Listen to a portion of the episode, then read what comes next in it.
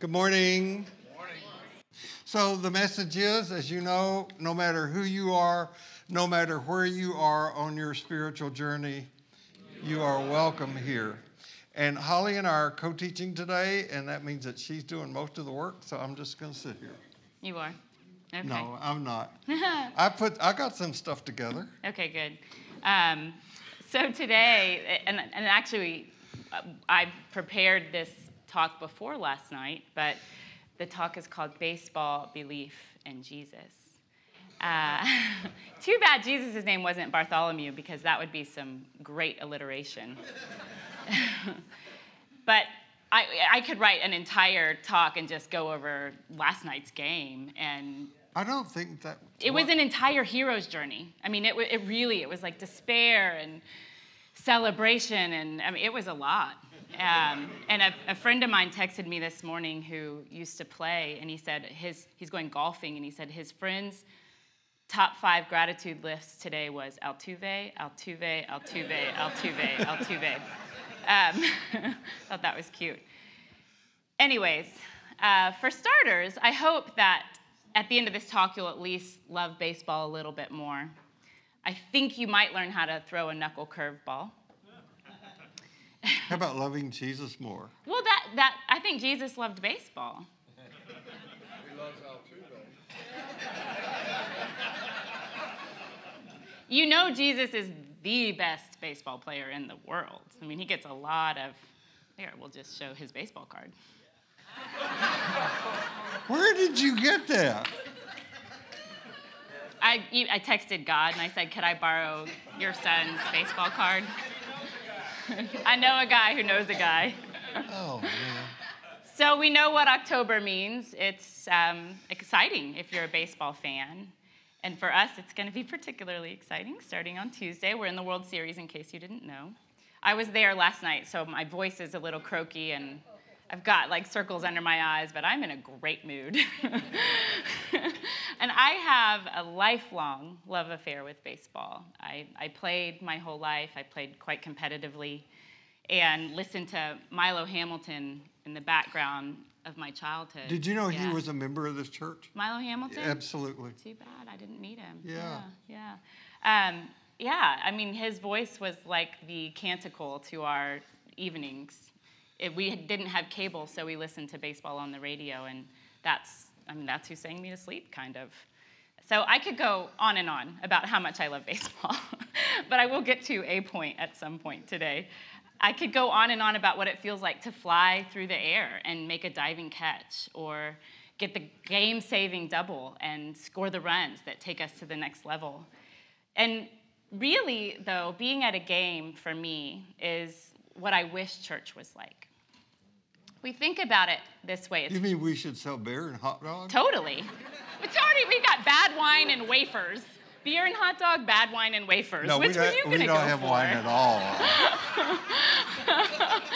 so, I mean, really, we're just gonna do some stand up here today. Let's No. throw these out, throw our notes out. Anyways, the point being, you know, we're there with 43,000 other people. Maybe we know five of them. Where we, no one cares what race you are, no one cares how much money you make, no one cares what religion you are, no one cares who you voted for. We're just centered around this. I mean, literally, the object of this ball is the center of our attention, the pattern of this ball. So there's lots of problems with professional sports for sure. I mean, we could get go deep into that, but we're going to entertain this metaphor for a minute. Okay. Okay? When you're at the game, there is a collective energy, and no one seems to care about, you know, any of that other life stuff. It's charismatic. We leap up in the air and we wave our hands. Sometimes we talk in tongues. We clutch our hands to our, our mouths. We, you know, grab our throats. It, there's a lot. We sing, we moan, we cry, we laugh, we sing hymns. Jose, Jose, Jose, Jose, Jose, right?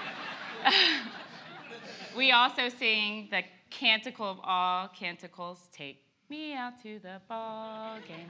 right? No one wants to sing with me. All right, I'll do it. Um, I never understood why you sing that song at the baseball game when you're already there.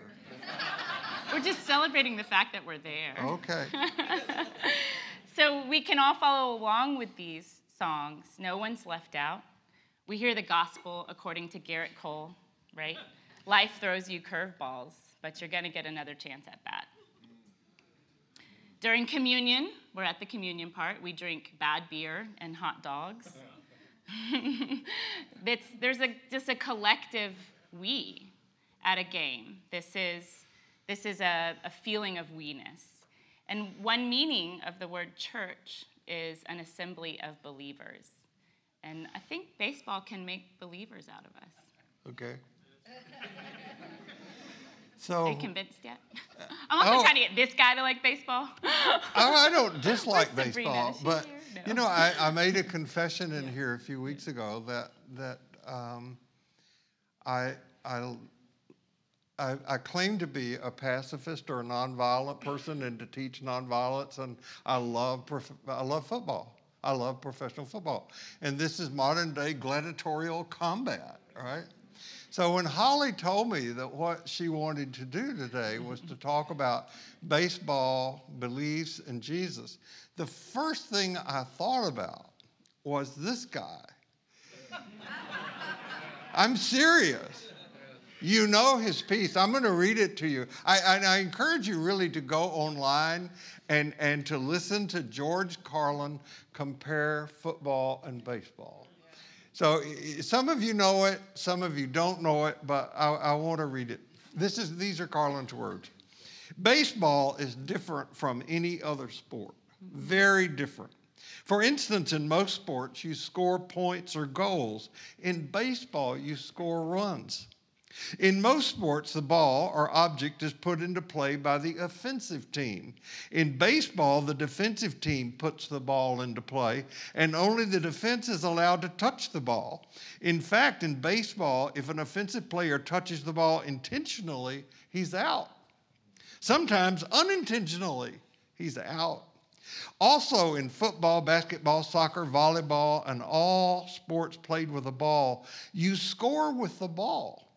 And in baseball, the ball prevents you from scoring. In most sports, the team is run by a coach. In baseball, the team is run by a manager. And only in baseball does the manager or coach wear the same clothing the players do. If you've ever seen John Madden in his Oakland Raiders uniform, you'd know the reason for this custom. Now, I've mentioned football. Baseball and football are the two most popular spectator sports in the country, and as such, it seems they ought to be able to tell us something about ourselves and our values. I enjoy comparing baseball and football. Baseball is a 19th century pastoral game. Football is a 20th century technological struggle. Baseball is played on a diamond in a park, the baseball park. Football is played on a gridiron in a stadium, sometimes called Soldier Field or War Memorial Stadium. Baseball begins in the spring, the season of new life. Football begins in the fall when everything is dying. In football, you wear a helmet. In baseball, you wear a cap. Football is concerned with downs. What down is it? Baseball is concerned with ups. Who's up next? In football, you receive a penalty. In baseball, you make an error. In football, a specialist comes in to kick. In baseball, the specialist comes in to relieve somebody. Football has hitting, clipping, spearing, piling on, personal fouls, late hitting, and unnecessary roughness. Baseball has the sacrifice.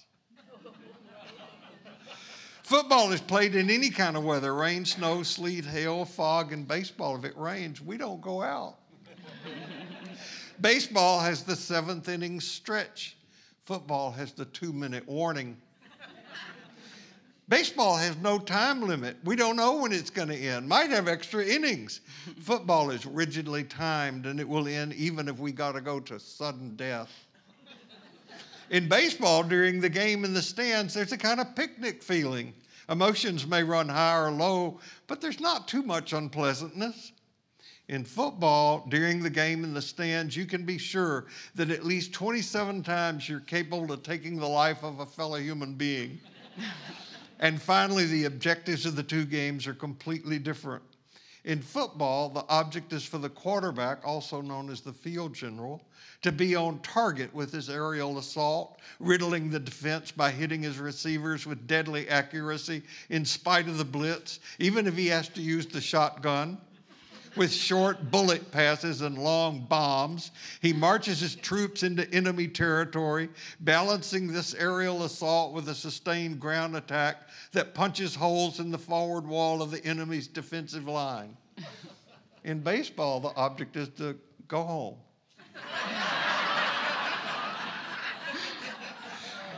and to be safe. I hope I'm safe at home. That's George Carlin. Was good. Yeah, he's good. He's Yeah, good. I missed him. Yeah. Okay. We're going to have a hard time reining us in today. One of the reasons I also love going to games is just it's just joyful and I love engaging with that sense of play. The play actually predates ritual, language, and religion in both primate and human species. So we learned to play before we created this, before we created the ritual. Just the other night, I promised a beer to some guy I'd met in like the 10th inning, and we, you know, we're in a full embrace after 11 innings of extended play. It was one in the morning, and I'll never see him Did again. Josh know about this? Jo- Josh, I hugged a stranger. He's all right with it. All right, okay. Yeah. Um, it wasn't romantic, it was just celebratory. So, you know, with the, in this game, two people who are complete strangers can hug like that and feel this, a similar sense of emotion, a similar bond. Right there, that's the Holy Spirit, right? And just to put it in cosmological terms, since this is my, my language, the game can erupt from calm to chaos, from calm to chaos in any given moment. It's a dance of these two, just like the natural world. And from this, dynamic creativity emerges from these sort of disturbances in equilibrium. Baseball is about constant disturbances in equilibrium. I think there's also a deeper metaphor that relates baseball to spirituality, and this is where we get to the relationship between contemplation and action. I want to go back for a second to, um, uh, to the interplay between the ball and the players. Inherent in this ball is explosive action. Immense beauty comes from the trajectory of this ball and creativity of the players. Have you ever seen a really perfect knuckleball thrown? I mean, if you've watched Gerrit Cole, you've seen it. You can't see it, but you can see it up on the screen. How you hold a knuckle, knuckleball. Where you hold your finger, whether it's on the seams, on the whites, across the seams, is to is to affect the movement of the ball, right? So there's a lot. I mean, in that one pitch, there's four ways you can throw it. But unless I put the ball in motion, like Gerrit Cole, you won't really know it. His knuckle curve absolutely mystifies. And yes, Josh, that is Albert Pujols striking out on Gerrit Cole's Get- knuckle curve. Um, Can I play that again? yeah, it, it just keeps going. I think it should just keep going. You, Does it play over and over? so Albert Pujols is arguably one of the best batters in all of the history of the major leagues, Josh Hudley. And Gerrit Cole, Are y'all having a fight? uh, yeah, I mean, we are right now. Okay. He's come around. He likes the Astros now. Um, Wow. But and you know, so this is Gerrit Cole. Actually, when Josh and I first got married, this is not in my notes. But we went, Bill married us, and we went to meet with Bill on the pre-marriage, and he told us, "I don't really do premarital counseling because you're going to need it after." Um, and he said, I said that? You did. He said, he said, have you have y'all ever had a fight? And we looked at each other and we were like, we fight about baseball. And that at the time was about the worst argument we had had, which was pretty playful. Um, we've had other arguments since, but we still love each other. Anyways, um, the ball needs to be acted upon. And it requires our action or our human action to be in motion. The ball, in many senses, to me, is like sacred mystery. It wants to move through us. and it wants us to be active participants in its movement, in its creative unfolding. Without this interplay, the energy remains completely stagnant. Your turn. It is? Mm-hmm. okay. So I want to put a quote up and ask you if you know who said this. Even if I knew that tomorrow the world would go to pieces, I would still plant an apple tree. Is that not up there? Now, this, this quote is variously attributed, uh, but the, the first time I heard it was in a uh, church history class in uh, graduate school, and it is attributed to this guy, Martin Luther. It's also been attributed to, to other people, even if I knew that tomorrow the world would go to pieces. I would still plant my apple tree. So, the background against which I'm trying to um, conceive of and communicate spiritual truth or teachings is in a context where it seems to me that the world is going to pieces in many ways in ways that were that have been different. I know that that people can look back and find things not right with the world all the way back to the beginning, but I'm talking about the social fabric of our country right now doesn't seems as fragile as it seems since the 60s to me. And so, uh, how do we get the capacity to have the calm and the hope in this context of going ahead and planting the trees that we need to plant, no matter what. So I think our spiritual religious work has got to hold on to, to both sides of the, this, this statement. And the metaphor that I've thought about uh, is um, what would you do if you woke up and discovered that your house was on fire? Or what would you do if you woke up and discovered that your neighbor's house was on fire? Would you go to your neighbor's house and say, Can I adjust your pillow for you so you can sleep more comfortably? or do you scream and yell and say, Get the hell out? What do you do in that particular circumstance? And um, uh, I'll make this very personal. Uh, uh, after I was diagnosed with coronary artery disease, and, and some surgeon had driven a Sherman tank into my chest to address that issue, I asked my cardiologist if there was a cure for the disease that I had been diagnosed with, and he said no. And he was Buddhist, and he said, You know what Buddha said? To have a body is to live in a house that is on fire. Cheery thought. so we hope to be able to deal with that into old age, and, and we hope for there to be people around us who can handle pain management and who can help us in the crossing over kind of process unless you get murdered like that cardiologist of mine did, and you just never know mm-hmm. what's what's going to happen. So you can't run out of the burning house that we're in unless you move to New Zealand, which some people claim they're going to do. But it, it, unless, un, un, unless, um, and you can, you can, and I really encourage people to do whatever is necessary to push the inevitable tide that's coming back uh, but it's, it's coming for everyone. Um, and uh, take, for example, um, organized religion. It's estimated right now that between 6,000 and 10,000 churches a year close their doors in the United States. Religious, uh, uh I mean,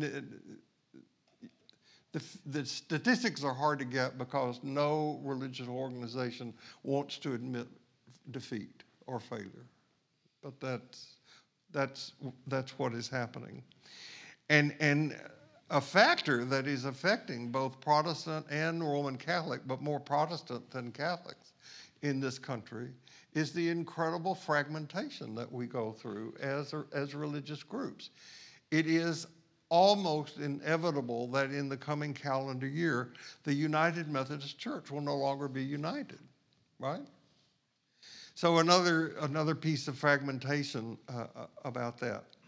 So my my question is, how is the urgency, the urgency of what Jesus, in line with the Jewish prophetic tradition, how is that urgency communicated without someone thinking that they're being judged or criticized? Because if, nobody comes to church hoping to feel bad when they leave, although I did grow up in a tradition where that was part of it. Um, we had these revivals twice a year where you went to church to get a drubbing mm. and to be told how no good you were and you needed to repent or you were going to hell. Even if you'd already done everything they had told you to do before, you probably need to do it again because you couldn't be too sure. I grew up in that kind of that kind of tradition. And even though I knew that the man who was doing the service knew that everybody in that small church had already accepted Jesus as their personal savior, that didn't stop. Now, with every head bowed and every eye closed, we're going to sing just one more verse that's just as I am. And you know, we high school kids would punch each other in the shoulder. You go down. I went down last time. That's funny. Let's get this over with. I want to go to the Dairy Queen. I was I, I was in a church in Malawi. A Southern Baptist preacher opened a church in Malawi. Yeah. And um, it's in Africa, and the the the preacher would not let people leave until someone got the Holy Spirit. You better believe someone threw themselves on the floor and was like, "All right, can we go now, please?" So uh, you you will you will see this uh, next Sunday, this particular slide, because I'm I'm wanting to know, and I'd like you to join me in this. We could talk about this next week around the table if you like.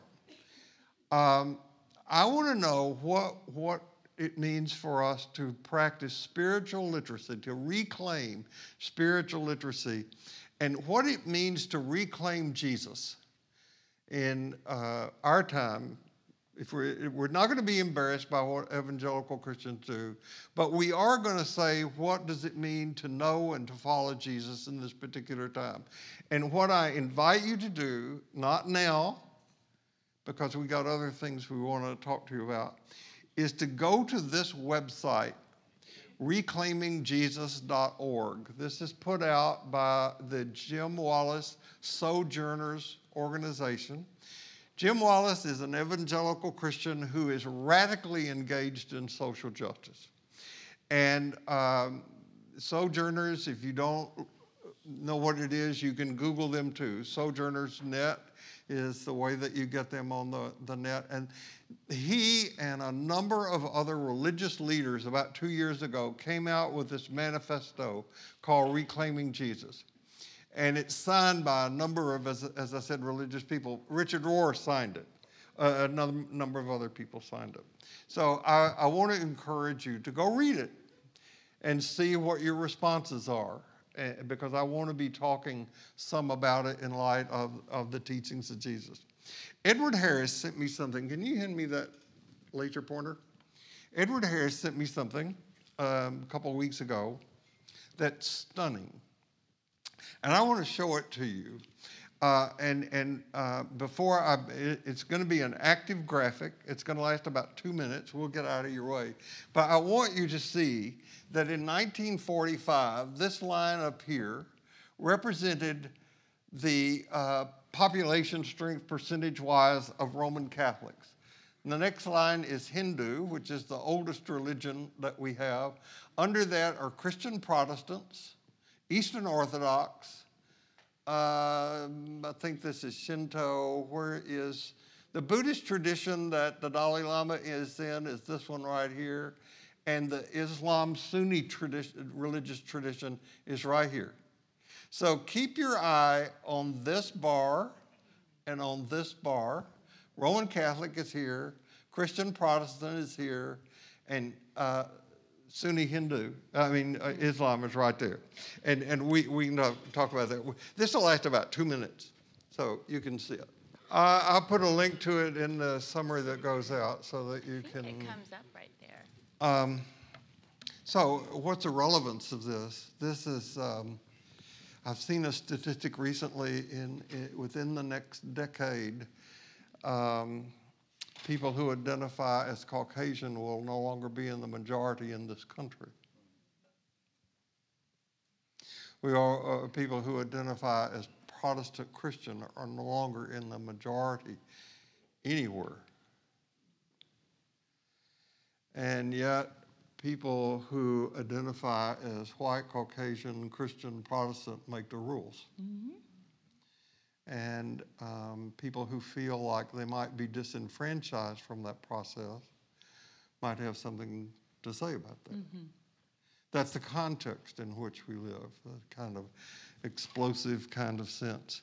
So there is this sense of urgency that um, is in the, the Christian, in the Jewish prophetic tradition uh, that Jesus was part of. Casey, thank you so very much for doing that.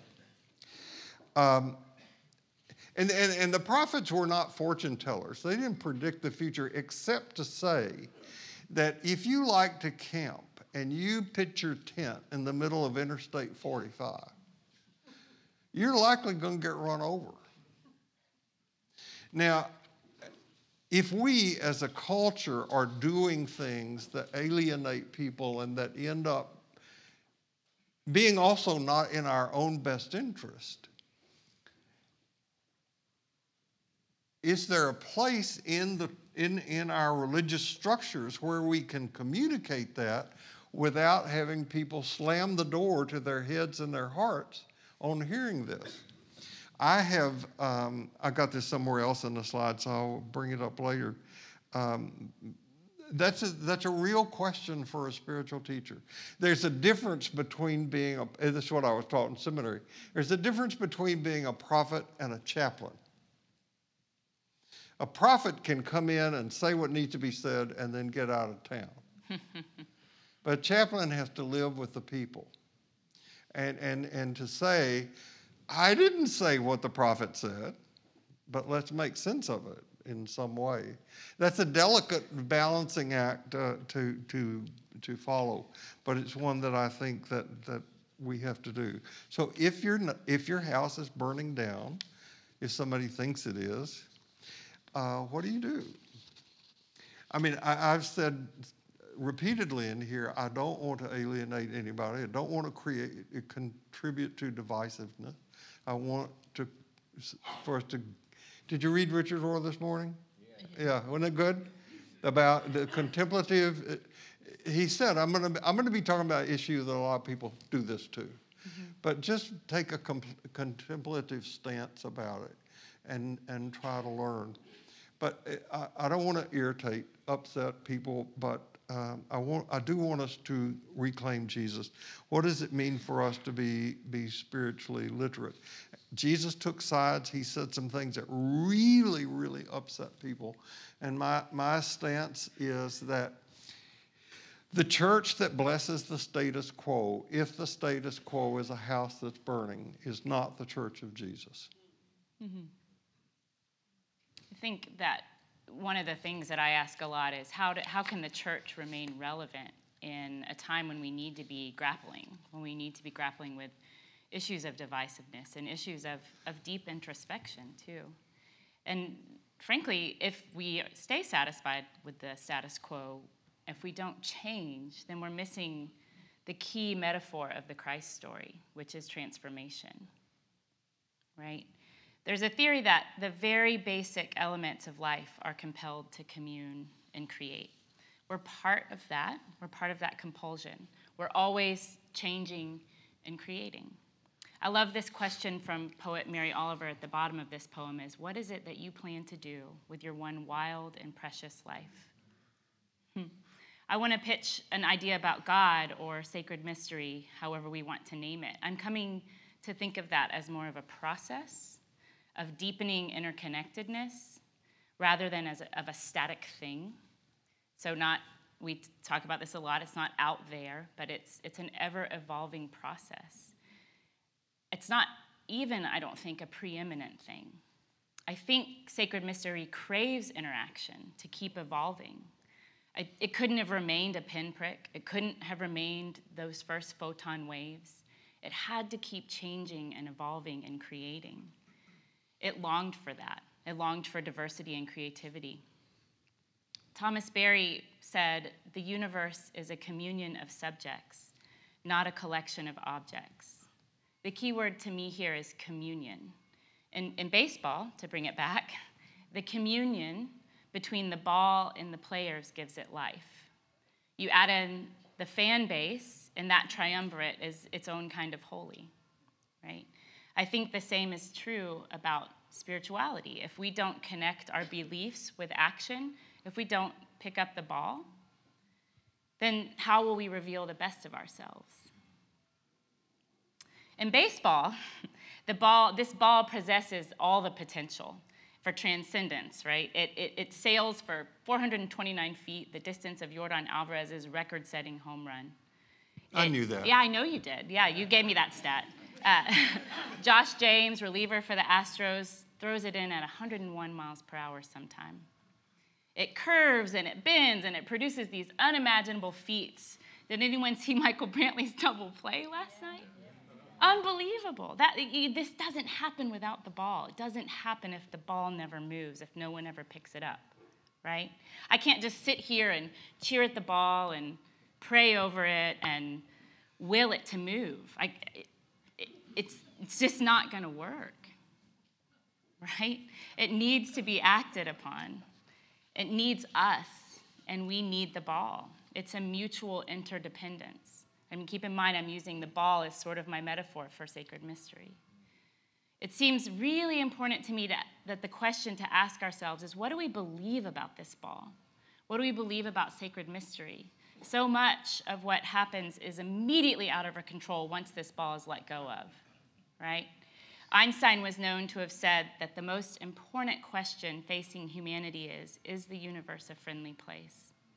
If we say we believe in this friendliness, if we say we believe in things like equity, justice, compassion, the teachings of Jesus, but we don't do anything about them, then none of these things come into being. It's the equivalence of 18 suited up players going out on the field and just standing around and looking at the ball and just waiting for it to move. That would be a very boring game. Right? Mm-hmm. so, aligning our beliefs about our friendly universe with our friendly actions requires intention and it requires practice. This is, I think, an equal pursuit of science and spirituality, of cosmology and mysticism. It's imagining a unified theory of everything. Cosmologists have been after that for a long time. Both branches of spirituality and science operate under the premise that every aspect of existence, living and non living, is connected. We're made up of molecules that exist in stars, that were part of dinosaurs, that became human. The molecules of our body will eventually become something else once we die. While there are many ways that we have mystical experiences, I think that the underlying thread of mysticism is, is a deep sense of belonging and interconnectedness. That, that seems to be what is reported when people are in transcendent states. But when we're practicing with a mind towards friendliness, toward inclusivity, we begin to understand that everything that we do matters we also begin to see the ways in which we have acted in opposition or completely blind to that interconnectedness, if we're willing to go deep. So much of what keeps us from picking up the ball is fear. Will I be good enough? Will they like me? Do I even matter? What will others think of me? What do I think of them? I think this is such a primal instinct of protection, but acting out of fear very rarely serves us.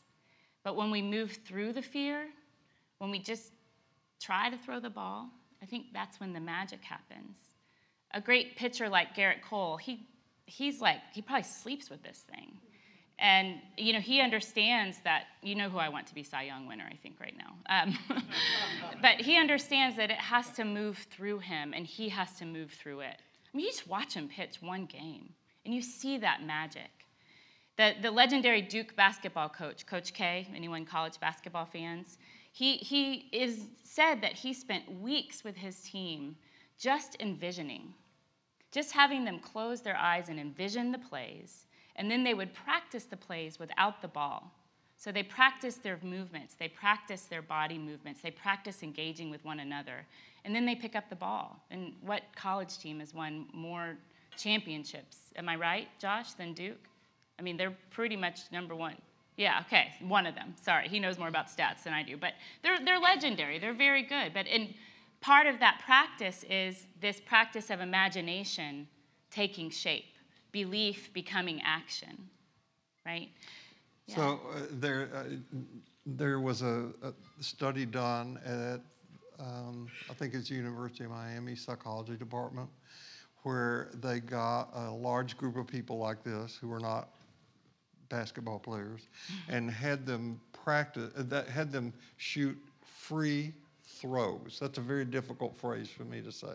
Free throws. Free throws. Yeah. and they recorded their ability to do this, how good they were.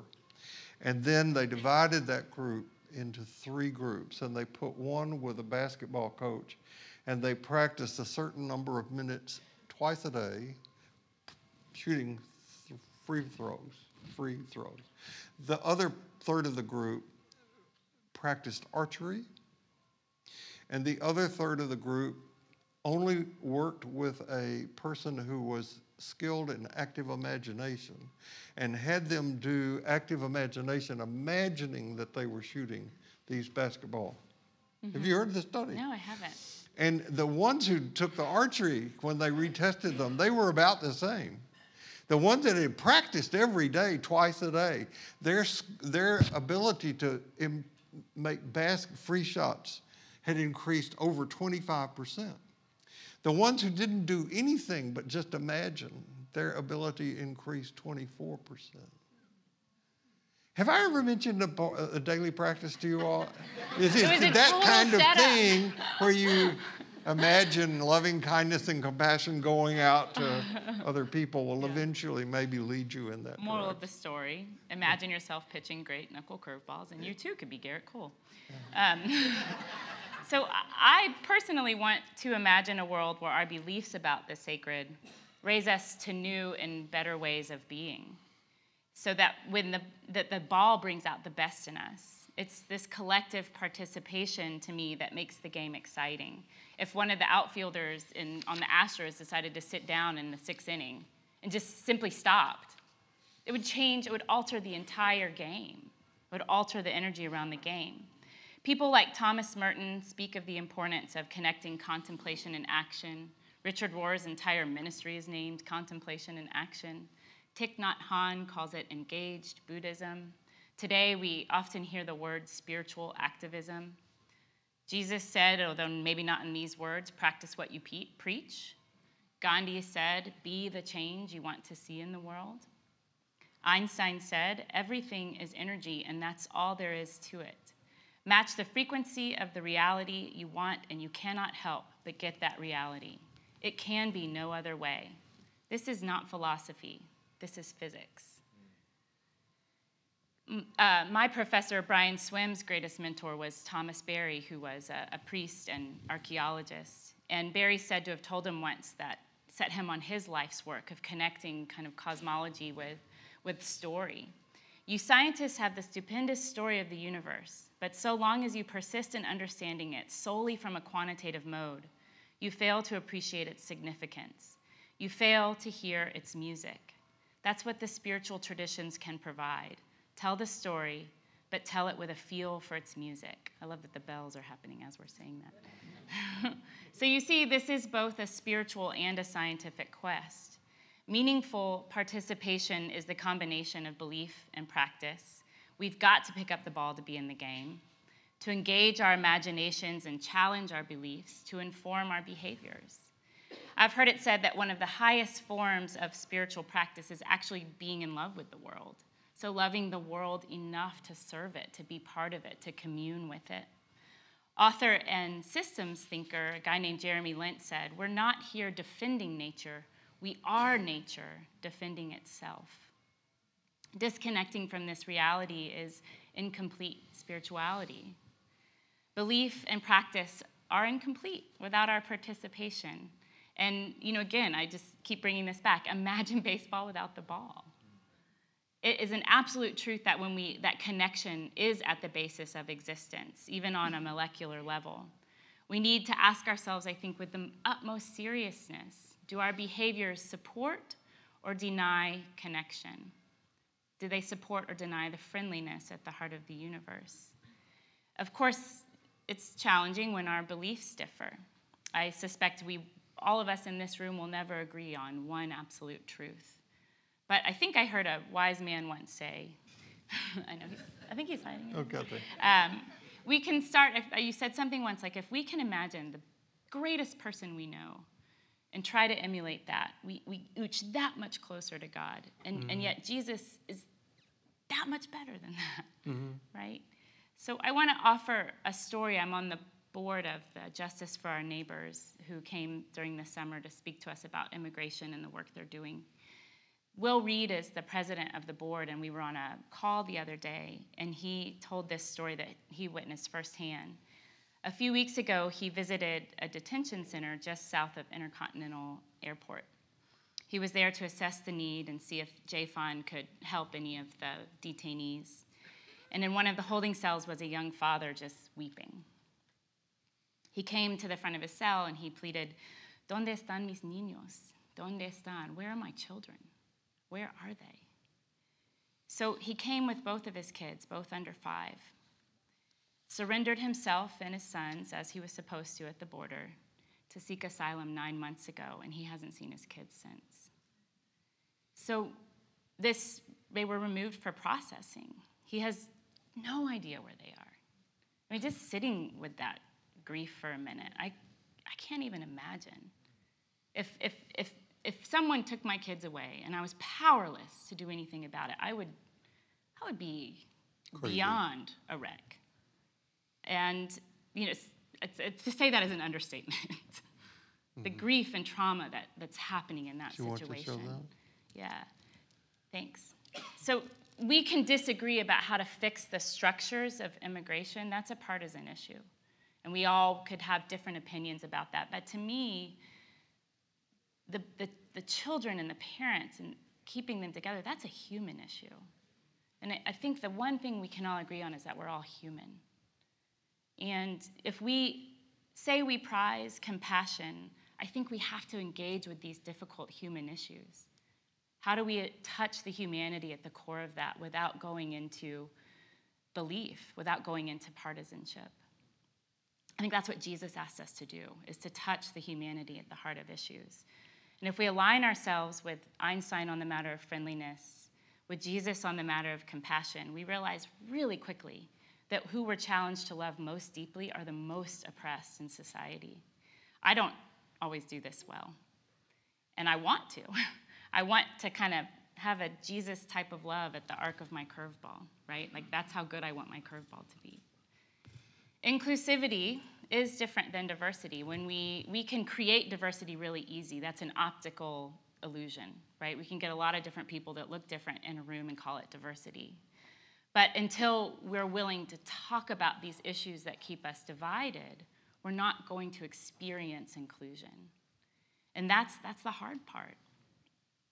If we say we want diversity in our class, I think we have to first talk about where are we missing inclusion? Where are we not talking about these deep spiritual issues at the heart of our human growth and transformation?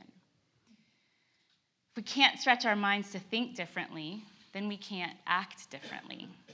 Gerrit Cole doesn't keep pitching the same fastball over and over and over again, just hoping it doesn't get hit. With every batter, he adjusts, he makes changes, he shifts, he investigates, he talks to his catcher, he, he assesses the problem and then he throws accordingly. And that, to me, that metaphor applies to how we can approach these issues of humanity. When asked about baseball, Einstein said it would be easier for a layperson to understand relativity than for him to play baseball. Nevertheless, he had some good advice about how to engage with this ball. He said, If we decide that the universe is an unfriendly place, then we will use our technology, our scientific discoveries, and our natural resources to achieve safety and power by creating bigger walls to keep out the unfriendliness and bigger weapons to destroy all that which is unfriendly. And I believe we're getting to a place where technology is powerful enough that we may either completely isolate or destroy ourselves as well in this process. If we decide that the universe is a friendly place, then we will use our technology, our scientific discoveries, and our natural resources to create tools and models for understanding that universe, because power and safety will come through understanding its workings and motives. He's quite prophetic. So um, I, w- I would say, um, and I'm basing what I'm about to say on um, one of the things I'm basing it on is a, is a response to reading the Book of Joy, mm-hmm. which is a, a, week of recorded conversations between the Dalai Lama and Desmond Tutu. And uh, they both agreed that what would make a difference in the world is education. And the education would be around who our neighbor is. And I, I, would add to that that there is not a Republican way to love your neighbor, or a Democratic way, or a Methodist way, or a Baptist way. There's just the love for the neighbor. And, and that transcends partisan politics that transcends religious orientation.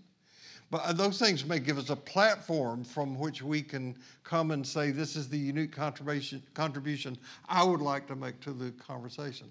But likely we are not going to do anything unless we raise our awareness. The house is on fire. And we have some issues that are coming to the forefront in our country, having to do with uh, gender equality, for example and ha having to do with racial inclusivity. I have asked the steering committee of the Ordinary Life class to read this book. And I've asked you to read it too. I don't know how many of you have, I'm not asking for a show of hands, but if you have read it, it's a very difficult book to read. Um, Michael Dyson is professor of Georgetown in Washington, D.C. He grew up in the South. He went to Carson Newman, of all places. Baptist, I think it's a Baptist school, Tennessee. I think so. Is that right? Anybody know? No, it's in Tennessee. right. Anyway, and we, he's some firsthand experience of that, that sort of thing. And so I would just like to invite you to raise your awareness by reading this book, this Sermon to White America, on what it is like to be black in the United States of America. It's a hard book to read, but I, I encourage you to read it. Um, I, I had an incident occur to me once where I felt that somebody had done something that really was unfair and unjust to me, and I was really smarting from it. And you know, when somebody, when you feel like somebody's hurt you, one of the things you want to do is hit them back. Here you go. I'm just kidding. I'm kidding. Or you take the ball and throw it at them or something. Pitchers do that too. so uh, I, I, I, went to my spiritual director with this and, and wanted to hear back after I had said that what this unjust thing was in my life. I wanted to hear something like, oh, bless your heart. but you know what that really means in the South, right? I can't say it in here. Uh, I know what it meant when uh-huh. my mother would say it. You uh-huh. know, mm-hmm. look at that face, yeah. bless her heart. Mm-hmm. Anyway. Anyway, what my spiritual director said to me was, um, and it was a person that I felt I'd been wronged by. What my spiritual director said, have you prayed for him? Said, not what I wanted to hear. But it's very Jesus. It's very Buddhist. It's very Hindu. It's very whatever religion you pick. Love your neighbor. Because unless you have some sense of empathy and love, you're not going to get anywhere. And, and, and I was reminded of uh, something that Thomas Keating, who was in the same monk business as Thomas Merton, they were both Trappist monks, both Cistercian monks. And uh, the Order of Strict Obedience, it's called. Thomas Merton, had, he died about a year ago, and, and he had a place in um, Colorado. Smo, uh, there's a monastery called Snowmass. And he wrote this prayer, which I would like to offer you. When you read, when you hear some of what we say and you get this, or you read Michael Dyson's book and you get this, or whatever, I want you to, to hear what um, Thomas Keating said. And, and you can use this um, every day. I, it's, I put it here too, so you'll have it when the summary comes out. Welcome, welcome, welcome. I welcome everything that comes to me today because I know it's for my healing. I welcome all thoughts, feelings, emotions, persons, situations, and conditions. I let go of my desire for power and control. I let go of my desire for affection, esteem, approval, and pleasure. I let go of my desire for survival and security. I let go of my desire to change any situation, condition, person, or, or myself. I open to the love and presence of God and God's action within. Amen. Isn't it beautiful? Thank you. Yeah. I love doing this with you. So, no matter where you go this week, no matter what happens, remember this you carry precious cargo, so watch your step, and I'll see you here next Sunday and at lunch immediately after. Thank you.